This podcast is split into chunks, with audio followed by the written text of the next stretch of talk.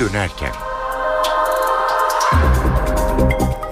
İyi akşamlar. Eve dönerken haberlerde Türkiye ve dünyadan günün önemli gelişmeleriyle karşınızdayız. Ben Safiye Kılıç. Saat 18.02 itibariyle öne çıkan haberlerin özetleriyle başlıyoruz.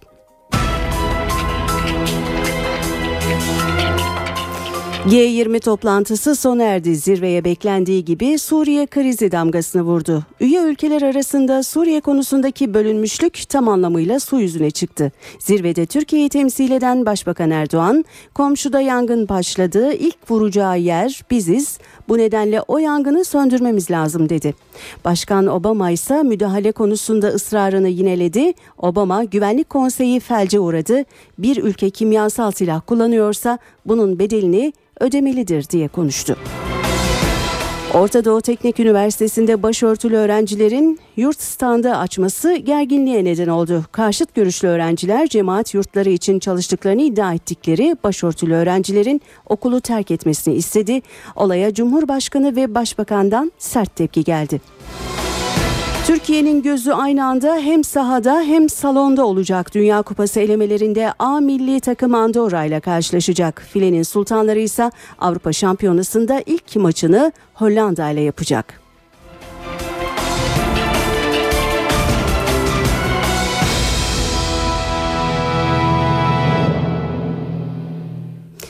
Şimdi bu gelişmelerin ayrıntılarını aktaralım. Girişi Başbakan Erdoğan'ın açıklamalarıyla yapıyoruz. Başbakan G20 zirvesi sonrası bir basın toplantısı düzenledi ve içeride Suriye ile ilgili konuşulanları anlattı. Başbakan Esad giderse ne olacak diyen var. Daha iyi olacak dedi. Erdoğan Türkiye'nin tavrının savaş çığırtkanlığı olarak algılanmaması gerektiğini de söyledi. Şöyle bir soru gündeme geliyor zaman zaman. Esed gidince ne olacak? Bundan daha iyi olacak. Çünkü kendi halkını uçaklarla bombalayan, tanklarla, toplarla bombalayan, kimyasal silah kullanan bir insandan daha zalim ne olabilir? Suriye'ye yönelik bir operasyonu destekliyor olmamız kimileri tarafından özellikle de muhalefet tarafından ifade edildiği gibi asla savaş çığırtkanlığı değildir. Savaş heveslisi olmak da değildir. Şu ana kadar Suriye'de hayatını kaybedenlerin sayısını göz önüne aldığımız zaman ben tabii bu muhalefette bulunanlara şunu söylerim. Bu insanlara karşı bir insani sorumluluğumuz var. İki komşuluk noktasında sorumluluğumuz var. Üç buradaki sıkıntı komşuda yangın başlamıştır. İlk vuracağı yer neresidir? Biziz. Dolayısıyla bu yangını söndürmek durumundayız. Ve şunu yine açık söylüyorum ve altını çizerek söylüyorum. Kurda merhamet, kuzuya zulümdür. Beklenen oldu ve G20 zirvesinde bir araya gelen Amerika Birleşik Devletleri Başkanı Barack Obama ve Rusya lideri Putin arasında Suriye konusundaki görüş ayrılıkları aşılamadı. Obama Rusya'da düzenlenen G20 zirvesinin sonunda düzenlediği basın toplantısında liderlerin çoğunluğunun kimyasal silah saldırısını Suriye Devlet Başkanı Beşar Esad'ın yaptığı konusunda hemfikir olduğunu söyledi. Obama liderlerin Güvenlik Konseyi kararı olmaksızın güç kullanımı görüş ayrılığı yaşadığını belirtti. Muhtemel bir operasyonun sınırlı olacağını yineleyen Obama, Kongre operasyona onay vermezse yine saldıracak mısınız sorusuna net bir yanıt vermedi. Amerika Birleşik Devletleri Başkanı Salı günü Suriye konusunda halka sesleneceğini de açıkladı. Aynı saatlerde basın toplantısı düzenleyen Rusya Devlet Başkanı Vladimir Putin ise farklı mesajlar verdi. Putin Suriye'ye silah yardımı yaptıklarını, ekonomik olarak işbirliği içinde olduklarını ve bu ülkeye yönelik insani yardımı artırmayı istediklerini söyledi. Başbakan Erdoğan ve Obama'nın açıklamalarını aktardık. Şimdi yeniden Rusya'ya gideceğiz. Gelişmiş ve gelişmekte olan ülkeleri bir araya getiren G20 zirvesinin perde arkasına bakacağız. Zirve uluslararası toplumun konuyla ilgili bölünmüşlüğünü gözler önüne serdi. Dünya ekonomisine yön veren 20 ülkeyi bir araya getiren Rusya'daki G20 zirvesi gergin başladı, gergin sona erdi. Zirve Suriye konusunda uluslararası toplumun bölünmüşlüğünü ortaya koydu. Özellikle liderleri bir araya getiren ilk günkü akşam yemeğinde. Amerika Birleşik Devletleri Başkanı Barack Obama Suriye'ye askeri operasyon konusunda destek aradı. Fransa, Kanada, Türkiye ve İngiltere Suriye'ye karşı harekete geçilmesi konusunda Obama'ya destek verdi. Ancak bu görüşe destek vermeyenlerin sayısı verenlere oranla oldukça fazla oldu. Birleşmiş Milletler Genel Sekreteri Ban Ki-moon, Güvenlik Konseyi kararı olmadan askeri operasyondan bahsedilmesini eleştirdi. Zirvede Suriye'ye yönelik güç kullanmayı taahhüt eden ülkeler sadece Amerika Birleşik Devletleri ve Fransa oldu. Obama ve Rusya Devlet Başkanı Vladimir Putin, Suriye konusunda 20 dakika süren baş başa bir konuşma yaptı ancak iki tarafta pozisyonunu değiştirmedi. G20 zirvesi liderlerin aile fotoğrafı çektirmesiyle son buldu. Başbakan aile fotoğrafı çekimine giderken İngiltere Başbakanı David Cameron'la bir süre ayaküstü sohbet etti. Aile fotoğrafı çekilirken daha önceki zirvedekilere benzer görüntüler ortaya çıktı. Başbakan fotoğrafın çekildiği alanda yerde bulunan Türk bayrağını alarak cebine koydu. Şimdi de müdahalede kararlı olan Obama yönetiminin kongreden vize alıp alamayacağına bakalım. Başkan Obama desteklerini almak için kongre üyelerini bizzat kendisi arıyor. Beyaz Saray'da kongreyi ikna etmek için peş peşe briefingler düzenliyor. Ancak son günlerde esen rüzgar biraz tersine döndü. Zira kulislerde kongre üyelerinin hala ikna olmadığı konuşuluyor. Senato askeri harekata onay verse de Temsilciler Meclisi'nin Obama'yı zorlayacağına işaret ediliyor. Suriye'ye yönelik askeri harekat için kongreden onay isteyen Başkan Barack Obama zorlu bir mücadele veriyor.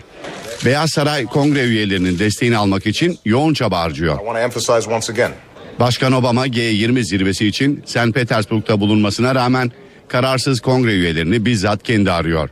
ABD Başkanı kongre mesaisinden dolayı G20'deki akşam yemeğine de bir saat geç katıldı. Obama kongreyi ikna etmek için gelecek hafta Kaliforniya'ya gerçekleştireceği ziyareti de iptal etti. ABD Başkanı'nın Rusya'dan döndükten sonra Suriye'ye askeri harekat konusunda Amerikan halkına seslenmesi de bekleniyor. Obama yönetimi yetkilileri de kongre üyelerini ikna etmek için kongre üyelerine briefingler veriyor. Senato Dış İlişkiler Komitesi askeri harekata destek verse de kongre üyelerinin büyük çoğunluğu hala kararsız. Yapılan dört kamuoyu yoklaması da Amerikalıların Suriye'ye askeri müdahaleye karşı olduklarını gösteriyor. Suriye konusundaki tartışmaların uzayabileceği ve kongredeki oylama sürecinin iki hafta gecikebileceği belirtiliyor. Suriye'ye yönelik sınırlı askeri müdahalenin maliyetinin en az 500 milyonla 1 milyar dolar arasında olacağı kaydediliyor. Şimdi mikrofonlarımızı Arjantin'in başkenti Buenos Aires'e çeviriyoruz. İstanbul 2020 Adaylık Komitesi Başkanı Hasan Arat şu anda bir basın toplantısı düzenliyor.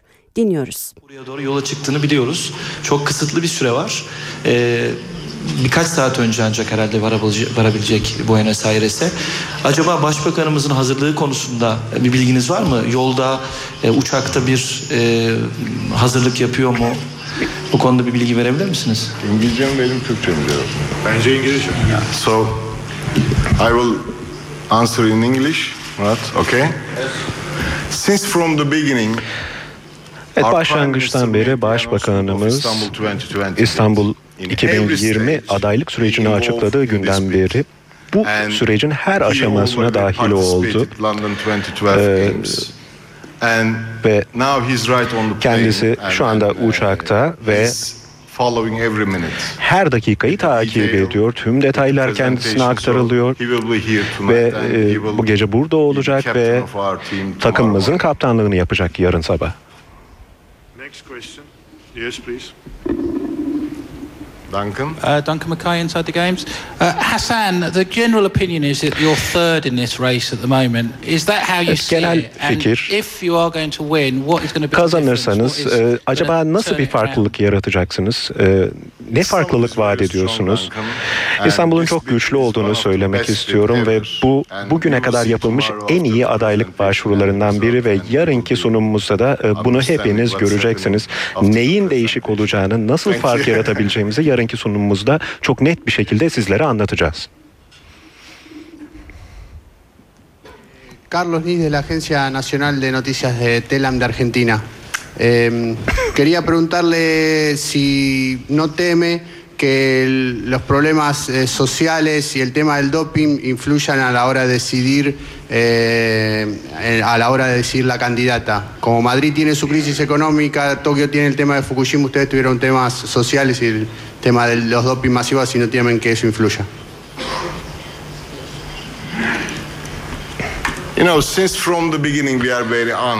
Evet başlangıçtan beri çok açık, çok dürüst olduk herkese karşı. Herkese e, çok açık konuştuk. Hem size hem de IOS üyelerine karşı ve e, adaylığımız hakkında gerçekten çok çalıştık ve bu nedenle de çok mutluyuz açıkçası.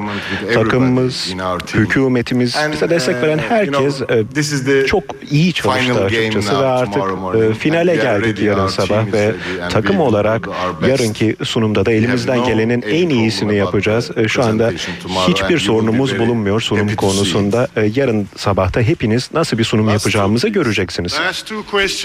Son iki soru. I already promised that gentleman back there one of them. Sí, Alejandro Rebocio del diario El País de Madrid.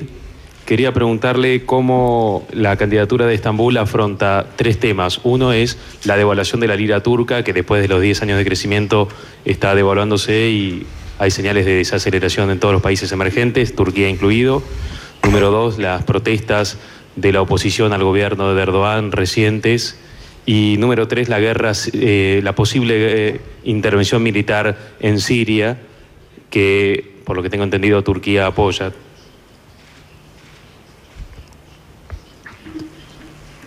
I think you know very well our country, so I'm happy to Evet, answer this e, question ülkemizi to çok iyi bildiğinizi And, anlıyorum. Know, we are doing Biliyorsunuz very good in this bid and uh, adaylık e, dosyamız gerçekten son derece güçlü. Türkiye'nin geleceği, olimpiyat hareketinin e, geleceği birbiriyle çok bağlantılı. Yeni bir kültür sunuyoruz size. Bu yeni kültüre bir köprü uzatıyoruz. Harika bir fırsat olacak hem genç insanlar için A lot of new opportunities for the e, yeni fırsatlar arayan e, birçok e, insan için uh, çok iyi bir fırsat olacak olimpiyatların İstanbul'da düzenlenmesi ve biz bu strateji üzerinden de çalışmalarımıza devam edeceğiz. Son soruyu alalım. Yes, please. Hola, ¿qué tal? Soy Nuria Platón de La Razón eh, de España. Eh, quería preguntarles, ustedes sobre todo se basan en la emoción, en el hecho de ser una candidatura singular, de un puente entre dos continentes. ¿Cree que eso será suficiente para convencer a los miembros del COI de las posibles carencias que haya en un proyecto un poco a medio hacer? Gracias.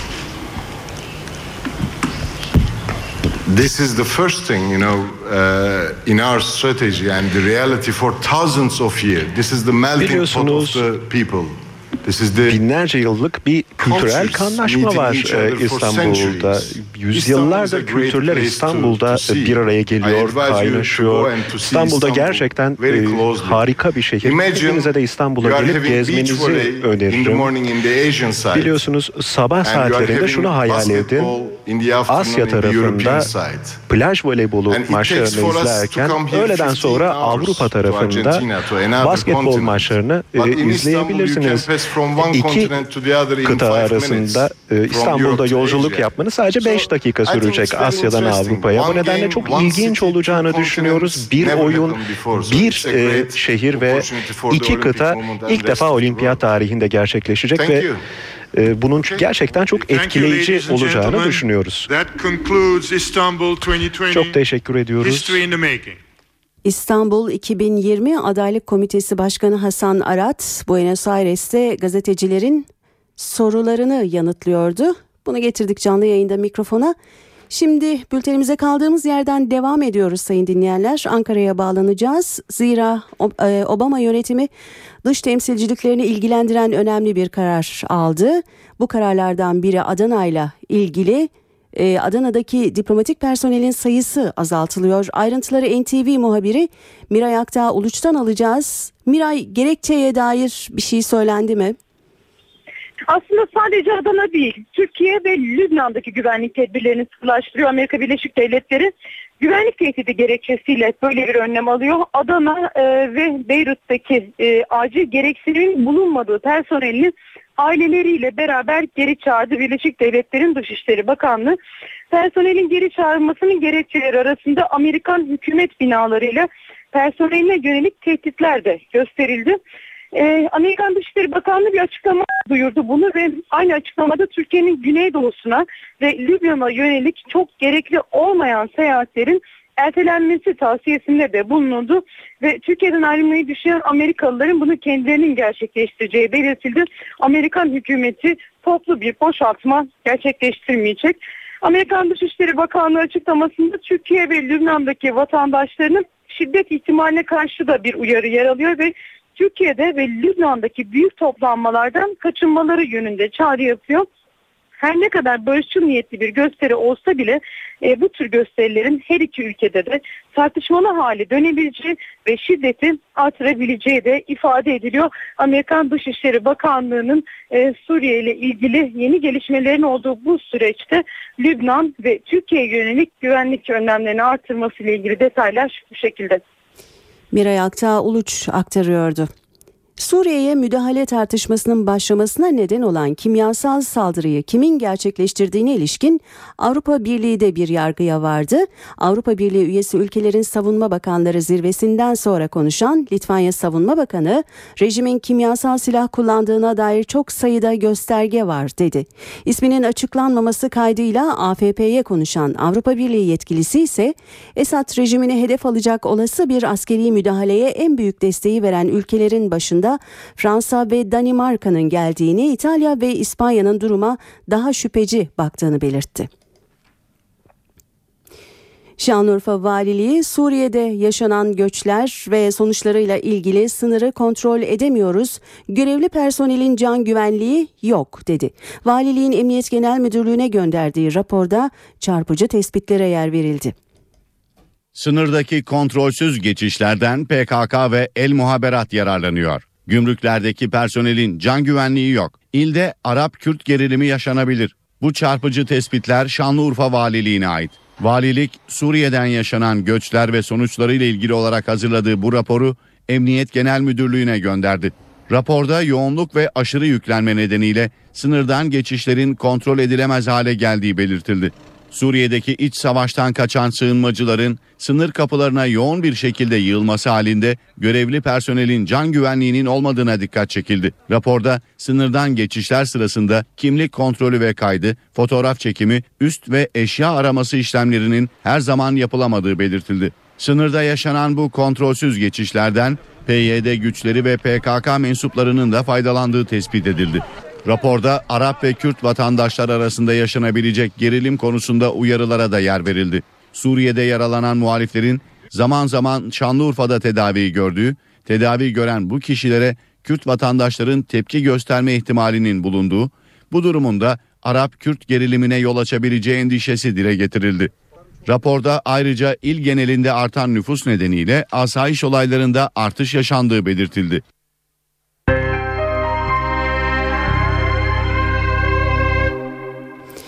Orta Doğu Teknik Üniversitesi'nde bu kez başörtülü öğrencilere sözlü saldırı gerilimi var. Başörtülü öğrencilerin kampüste yurt standı açması, karşıt görüşlü öğrencilerin de okulu terk edin diye tepki göstermesi gündem yarattı. Gerilim Yalova'ya giden Cumhurbaşkanı Abdullah Gül'e ve G20 zirvesinde bulunan Başbakan Erdoğan'a da soruldu. Güvenliği çağırabilir mi biri? Sosyal medyada yer alan görüntüler siyasetin bir numaralı gündem maddesi oldu. Bir grup ODTÜ'lü öğrenci kampüste yurt standı açan başörtülü öğrencilere tepki gösterdi. Güvenliği çekmeye çalışıyorlar. Tamam ben de öğrendim. Ben kimliğimi orada duruyorum. Düğünde duramaz. Göstermeyeceğim kimliğimi. Göstermiyorsan kalk git arkadaşım. Ne işin var senin? Olaya devletin zirvesinden birbiri ardına tepki yağdı. Eğitim e, herkesin temel hakkıdır. E, temel hak olan bir eğitimi e, engellemeye de kimsenin gücü yetmez. Kılık, kıyafet, bütün bunlar bu tartışmalar çok yerde kalmıştır. Onun için Türkiye'nin en seçkin üniversitelerinden birisidir ODTÜ. Bu tip davranışlar hem yakışmaz hem de kimsenin gücü yetmez. Konu G20 zirvesi için Rusya'da bulunan Başbakan Tayyip Erdoğan'a da soruldu. Kimlerin kimleri ötekileştirdiği çok açık net ortada. Bu ötekileştirme fiillerini kimlerin işlediğini göstermesi bakımından çok önemli. Türkiye'de sol her zaman ötekileştirmiştir. Bu ülkenin evlatlarına karşı burada böyle bir ötekileştirme gayreti kampanyası yürütülüyor. Tabii konuyla ilgili olarak öyle zannediyorum ki yok gereğini yapacaktır. Erdoğan bu olayın üniversitelerde güvenlik sorununu bir kez daha gösterdiğini söyledi. Yani ben niçin polisimizin üniversitelerde görev almasını istediğimi bu olay ispatlamıştır. Oradaki özel güvenliğin sivil polisi olaya müdahale dahi etmiyor ve adeta onları orada destekler mahiyette görüntü veriyor. Bir tepki de YÖK Başkanı Gökhan Çetinsaya'dan geldi. Çetinsaya yapılan doğrudan bir taciz ve öğrenim hakkına saldırı anlamına geliyor. ODTÜ yönetiminin bu konuda derhal soruşturma açmasını bekliyoruz. Bu konuda gerekli yasal müdahaleler yapılacak dedi. ODTÜ'de yol gerilimi de sürüyor. Üniversite kampüsünün bir bölümünden geçirilmesi planlanan yol inşaatına karşı çıkan öğrenci ve vatandaşların eylemine polis müdahale etti. 14 kişi gözaltına alındı. ODTÜ'de yol gerginliği sürüyor. Ankara Büyükşehir Belediyesi'nin ODTÜ kampüsünün bir bölümünden geçireceği yol inşaatına karşı çıkan öğrencilerle 100. yıl mahallesi sakinleri polisle karşı karşıya geldi. Yol çalışması yapacak iş makineleri sabah saatlerinde emniyet güçleri eşliğinde 100. yıl mahallesine getirilerek yıkım çalışmasına başlandı. Ancak bir grup öğrenci ve mahalle sakini iş makinalarını ve belediye görevlilerini engellemeye çalıştı. Yaşam hakkımızı savunuyoruz. Bu yol yapılırsa biz buradan gideceğiz. Yani hiçbir belediyenin böyle bir şeye zorlamaya hakkı, hakkı yok. Burada çocuklar var, okullar var. İki mahalleyi birbirinden ayıracak bu yol. Daha sonra olaya çevik kuvvet müdahale etti. Bazı öğrencilerle vatandaşlar gözaltına alındı. Buradan saat 7.30 gibi çevik kuvvet tomasıyla, akrebiyle yine her zaman alıştığımız görüntüleri sergileyerek buralara geldiler ve direkt buradan bizi çıkarttılar. 14 arkadaşımızı gözaltına aldılar. Gözaltına alınan eylemciler sorgulanmak üzere emniyete götürüldü. Hakimler Savcılar Yüksek Kurulu başörtülü avukatları duruşma salonuna almayan iki hakim hakkında soruşturma başlattı. Danıştay 8. Dairesi'nin avukatların duruşmalara başörtüyle girmesine olanak tanıyan kararının ardından duruşma salonuna başörtüsüyle girmek isteyen iki avukat mahkeme hakimleri tarafından salona alınmadı. Şikayet üzerine Ankara 2. Aile Mahkemesi Hakimi İlhan Kadıoğlu'yla Ankara 11. Aile Mahkemesi Hakimi Mustafa Karadağ hakkında inceleme başlatıldı. Milli Eğitim Bakanlığı eş durumundan atama bekleyen 3527 öğretmenin atamalarını yaptı. Bakanlıktan yapılan yazılı açıklamada sağlık, eş ve öğrenim özrü nedeniyle başvuruda bulunan öğretmenler için İl Milli Eğitim Müdürlüklerinden ek kontenjan talep edildiği belirtildi. Böylece eş durumundan atamaları yapılmayan öğretmenlerin tamamı atanmış oldu. CHP'nin İstanbul Büyükşehir Belediye Başkan adayı kim olacak? En kuvvetli aday Şişli Belediye Başkanı Mustafa Sarıgül görünüyor. Sarıgül ile genel merkez arasında devam eden görüşmeler olumlu gidiyor. Açıklama CHP Genel Başkan Yardımcısı Gökhan Günaydın'dan geldi. Süreçte şimdilik bir sıkıntı olmadığını söyleyen Günaydın, İzmir ve Eskişehir'de de mevcut belediye başkanlarıyla devam edebileceklerinin sinyalini verdi.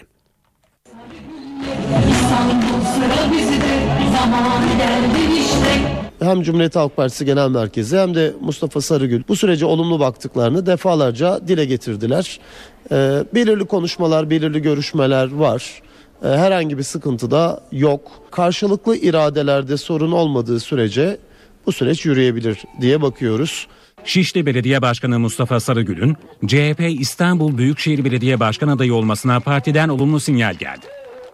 CHP'nin genel yönetimlerden sorumlu Genel Başkan Yardımcısı Gökhan Günaydın, görüşmeler olumlu yönde ilerliyor dedi.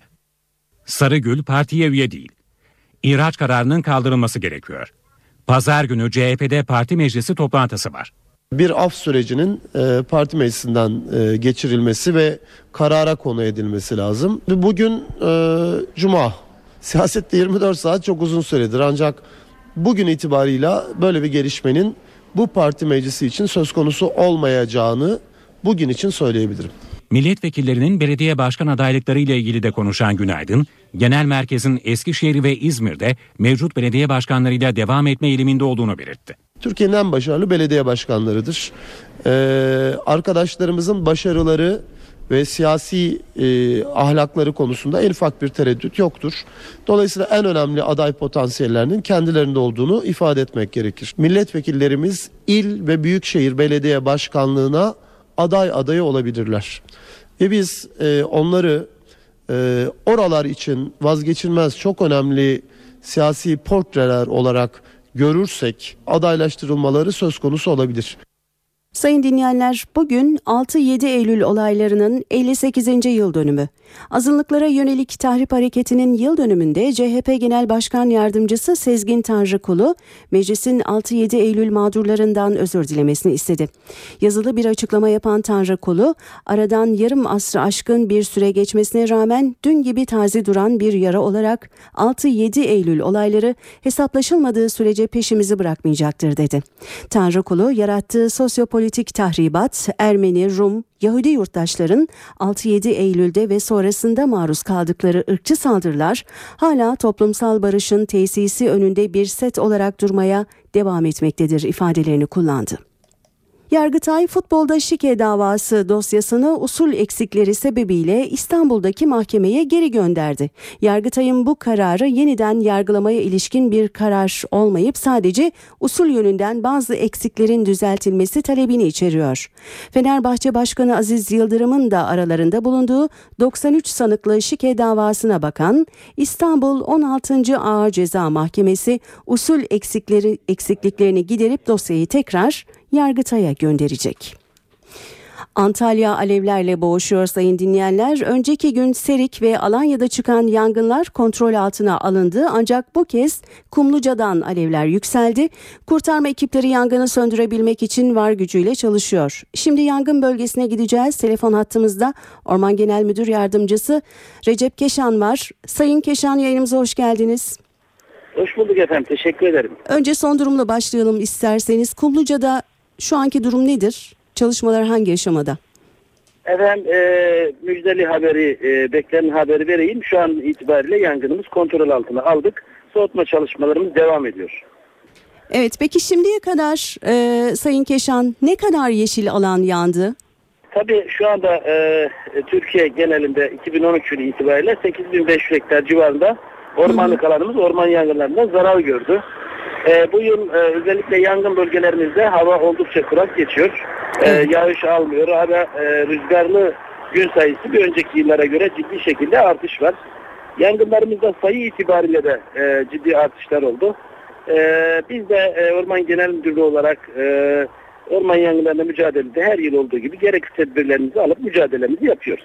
Sayın Recep Keşan e, bu yıl alevler Türkiye genelinde yüzlerce hektar yeşil alanı kületti. Bir bilanço çıkardınız mı? Örneğin e, en çok hangi ayda yangın çıktı gibi bir veri mevcut mu elinizde? E, orman yangınları e, Temmuz, Ağustos ve Eylül aylarında e, yıl içerisinde en çok e, meydana gelen e, e, yangın hadiseleridir. E, yılın da, ayın e, günün de e, saat böyle 10-11 ile akşam üzeri 14-16 civarı arasında e, en çok yangın çıktığı saatler ve aylardır. Hı hı. E, özel- özellikle e, mevsim geçişlerinde e, kıyı bölgeler için iç bölgelerde havaların soğuduğu ya da yağışlar aldığı mevsimde geçici sağanak yağışların olduğu dönemlerinde gece gündüz sıcaklık farklarında kuvvetli rüzgarlar olur. E, rüzgarlar ekseriyet itibariyle kuru olduğu zaman da e, zaten yanıcı madde, yanıcı yükü fazla olan ormanlarda çıkan yangınlar süratle ilerler. Biz de tedbirimizi alıyoruz. Bazen büyüyor. Hatta e, mesela sadece Antalya bölgesi ki genel müdürümüzün talimatıyla 3 gündür ben Antalya bölgesindeyim. Arkadaşlara, buradaki çalışan arkadaşlara Hı hı. destek vermek için buradayım. Sadece Antalya bölgesinde son 2 günde 28 adet orman yangını, e, 8 adet de kırsal yangına e, ekiplerimiz müdahale etti. Bunlardan iki tanesi e, 100 hektarın üzerinde serik yangını sizin de ifade ettiğiniz gibi. Bugün de biraz önce e, kontrol altına alındığını haber verdim. Kumluca yangını e, e, dan kamuoyumuz e, fazlaca bilgi sahibi oldu. Diğer 26 tanesi çok fazla büyümeden e, dar alanda söndürülebildi. Peki efendim yangınların çıkış nedenine baktığımızda ilk sırada neyi görüyoruz? Maalesef insan, insan kaynaklı yangınlarımız e, ihmal ya da çok da az da olsa kasıt. Bu aralar özellikle rüzgar şiddetinin yüksek olduğu zaman da enerji nakilatları bizim için korkutucu yangınlar çıkartabiliyor. Peki Sayın Recep Keşan yayınımıza katıldığınız için teşekkür ediyoruz efendim kolay gelsin. Ben de teşekkür ediyorum. Sağ olun. Sağ olun. Orman Genel Müdür Yardımcısı Recep Keşan sorularımızı yanıtlıyordu. Sayın dinleyenler, dolar 2 lira bandının altına inmiyor ve Türk lirası karşısındaki ivmesini sürdürüyor. Sırada ekonomi notları var. Para ve sermaye piyasalarında bugünkü tabloyu CNBC'den Enis Şener'dem anlatıyor. İyi akşamlar. Küresel piyasalar ABD'den gelen beklenti altındaki tarım dışı istihdam verisiyle soluklandı. Kötü ABD verisi piyasa için pozitif algısı devam ediyor. ABD'de verilerin beklenti altında kalması Merkez Bankası Fed'in ucuz likidite dönemini uzatabileceği algısını yaratıyor. Saat 15.30'da açıklanan verinin ardından Borsa İstanbul diğer tüm gelişen ülke borsaları gibi hızlı yükselişe geçti ve günü %0.78 primle 67.200 seviyesinden tamamladı. Analistler endeksin haftayı 67.000 seviyesi üzerinde kapatmasının pozitif olduğu görüşünde. ABD verisinin ardından TL'de de toparlanma yaşandı ve dolar TL bir ara 2.05 seviyesinin altına kadar geriledi. Ancak kapanış 2.05.40'tan gerçekleşti. Avrupa borsaları da veri etkisiyle yükselirken Euro dolar karşısında değer kazandı ve Euro dolar paritesi tekrar 1.31.50'nin üzerine çıktı. Bir süredir zayıf seyir izleyen altın ise 1390 dolar seviyesinin üzerini test etti. Saat 18.33 oldu eve dönerken devam ediyor sayın dinleyenler. Şimdi de hava durumuna bakalım. Son verileri bize NTV Meteoroloji Editörü Duygu Bayhan aktarıyor. Türkiye'nin büyük bölümünde yarın hava güneşli, sıcaklıklar 2-3 derece artacak ve Eylül ortalamalarına çıkacak. Marmara 28-29, İç Anadolu 23-25 dereceler arasında olurken güneyde sıcaklıklar 30 derecenin yine üzerinde. Ancak Anadolu'da geceler artık soğudu. Eskişehir 10, Sivas 8, Erzurum 5 dereceye kadar iniyor. Pazar günü içinse uyaralım. Kuzey kesimlerde 4-5 derecelik serinleme var. Marmara'nın doğusu ve Bolu Samsun arasında yağmur geçişleri etkili olacak. Ege sahillerinde de kuvvetli rüzgar hissedilen sıcaklıkları 5 derece düşürecek. Bodrum'da pazar günü fırtına olacak. Üç büyük kente bakacak olursak İstanbul'da yarın güneşli bir gün sıcaklık 28 derece rüzgarda hafif. Ancak pazar günü Açık hava planı olanları uyaralım. Sarıyer gibi kuzey kesimlerde yağmur bekleniyor. Poyraz sert ve serin esecek. Sıcaklık 24 dereceye düşecek. Ankara hafta sonu az bulutlu. Sıcaklık 24 dereceler civarında olacak. Ancak geceler artık soğudu. Sıcaklık 10 dereceye kadar düşüyor. İzmir ise yarın 31 derece ve bolca güneşli. Pazar günü ise rüzgar sertleşecek ve serin eserek sıcaklığı 27 dereceye kadar düşürecek. Ayrıca son olarak ekleyelim önümüzdeki hafta ortası ise sıcaklıklar hızla artarak yeniden yaz değerlerine çıkabilir. Sıcak bir gelişmeyi aktaralım şimdi. İstanbul Kadıköy'deki ODTÜ eylemine destek amacıyla toplanan göstericiler Gezi Parkı'na doğru yola çıktı. Polis bunun üzerine Taksim Gezi Parkı'na giriş ve çıkışları kapattı. İstiklal Caddesi'nin girişine ve AKM'nin önüne toplumsal olaylara müdahale aracı konuşlandı. Bir kez daha tekrar edelim sayın dinleyenler. Kadıköy'deki ODTÜ eylemine destek amacıyla toplanan göstericiler Gezi Parkı'na doğru yola çıktı. Polis bunun üzerine Gezi Parkı'na giriş ve çıkışları kapattı. İstiklal Caddesi'nin girişine ve AKM önüne de TOMA araçları konuşlandı.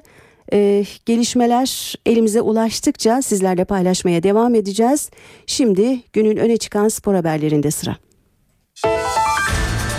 Türkiye Kader Haftası'nda Andorra maçıyla başlıyor. 2014 Dünya Kupası Avrupa elemeleri D grubu mücadelesinde Türkiye 7. maçında Andorra ile karşı karşıya gelecek.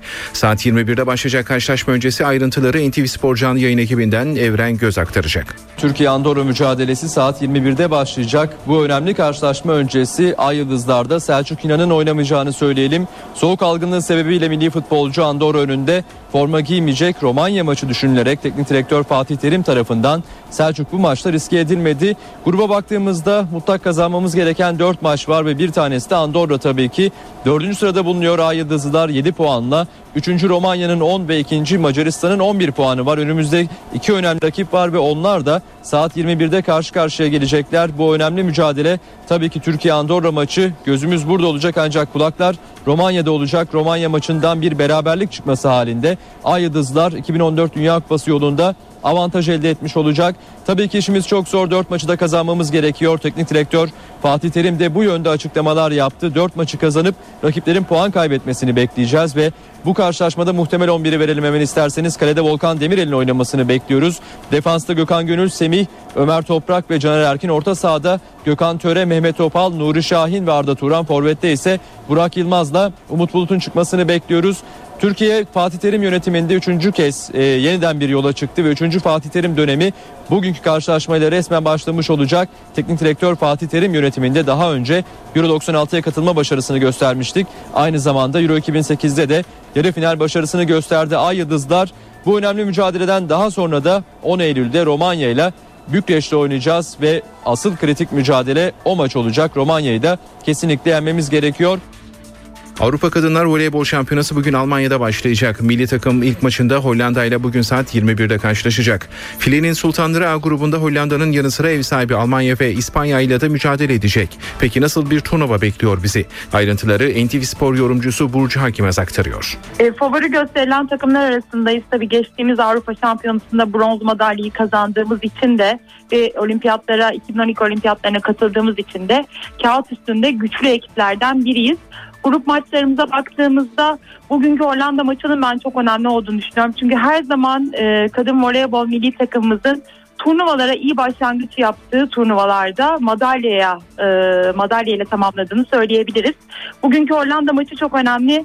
Hollanda galibiyeti ardından İspanya e, İspanya karşısında e, herhangi bir konsantrasyon eksikliği yaşamamaları gerekli ama tabii e, turnuvanın e, grupların finali Almanya ile oynayacağımız pazar günkü maç e, maç olacak. Almanya karşısında önemli kozlarımız var ama tabii Almanya teknik adamının e, Vakıfbank takımını uzun senelerde çalıştırıyor olması tabii Almanya'nın büyük bir avantajı. Bütün hem kendi oyuncularını hem de e, diğer takımlarda oynayan ve şimdi milli takım forması giyen Türk oyuncularını çok yakından tanıyor. O yüzden Almanya maçı biraz zor geçecek gibi gözüküyor.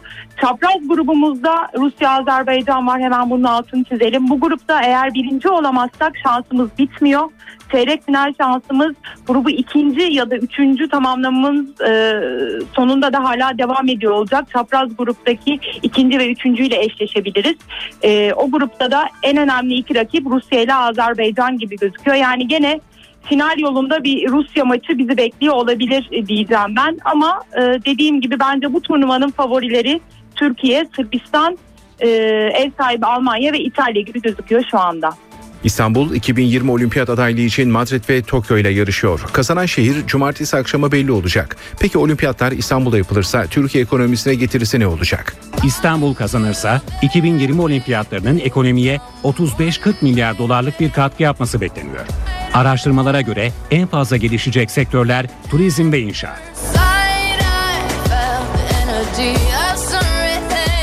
Olimpiyatların önemli bir tanıtım gücü olduğunu görüyoruz.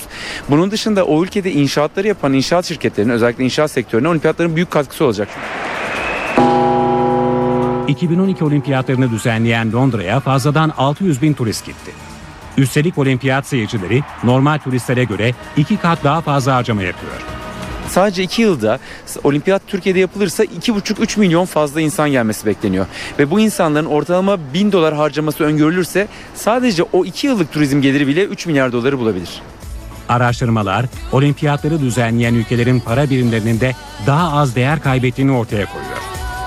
Olimpiyat yapan ülkelerin para birimi ilerleyen 5 yılda aynı büyüklükteki diğer ülkelere göre daha az değer kaybediyor. Yani hani o ülkeye yapılan yatırımla, o ülkeye gelen sıcak parayla o ülkeye olan güven daha fazla artıyor.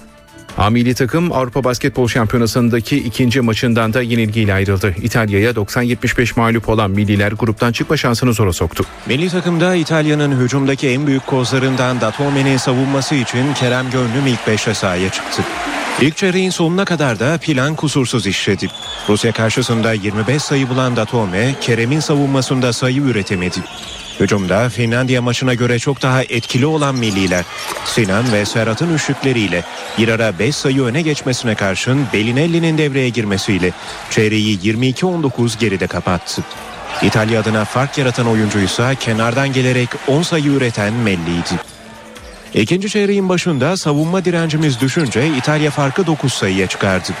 Hücumda yine Finlandiya maçındaki gibi tıkanan milliler savunmada rakibin birebir hücumlarını engelleyemeyince sayı farkı çift tanelere çıktı.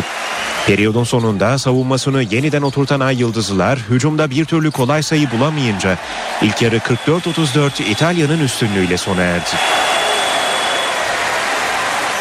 Millilerin 3. çeyrekte de hücumdaki sorunları sürdü. Takımımız hücumlardan üst üste boş dönünce havaya giren İtalya kolay basketlerle farkı bir anda 15 sayıya çıkardı.